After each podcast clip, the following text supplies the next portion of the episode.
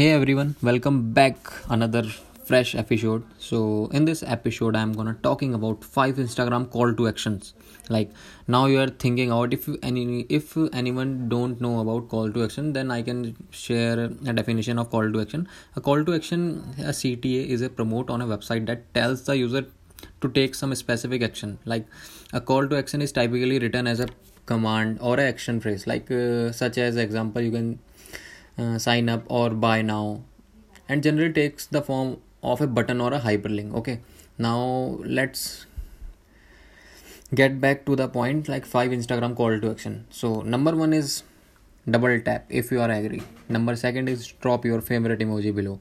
And number three is head to our story and swipe up. Number four is send to a friend who need to say this number five and last save this post for later. This is you can use for instagram post or instagram advertising. If you want to like design a campaign or something like that then you can use it for your purpose. So it's a, basically is a small episode. I hope you like it. Uh, thank you so much for listening this episode. Bye bye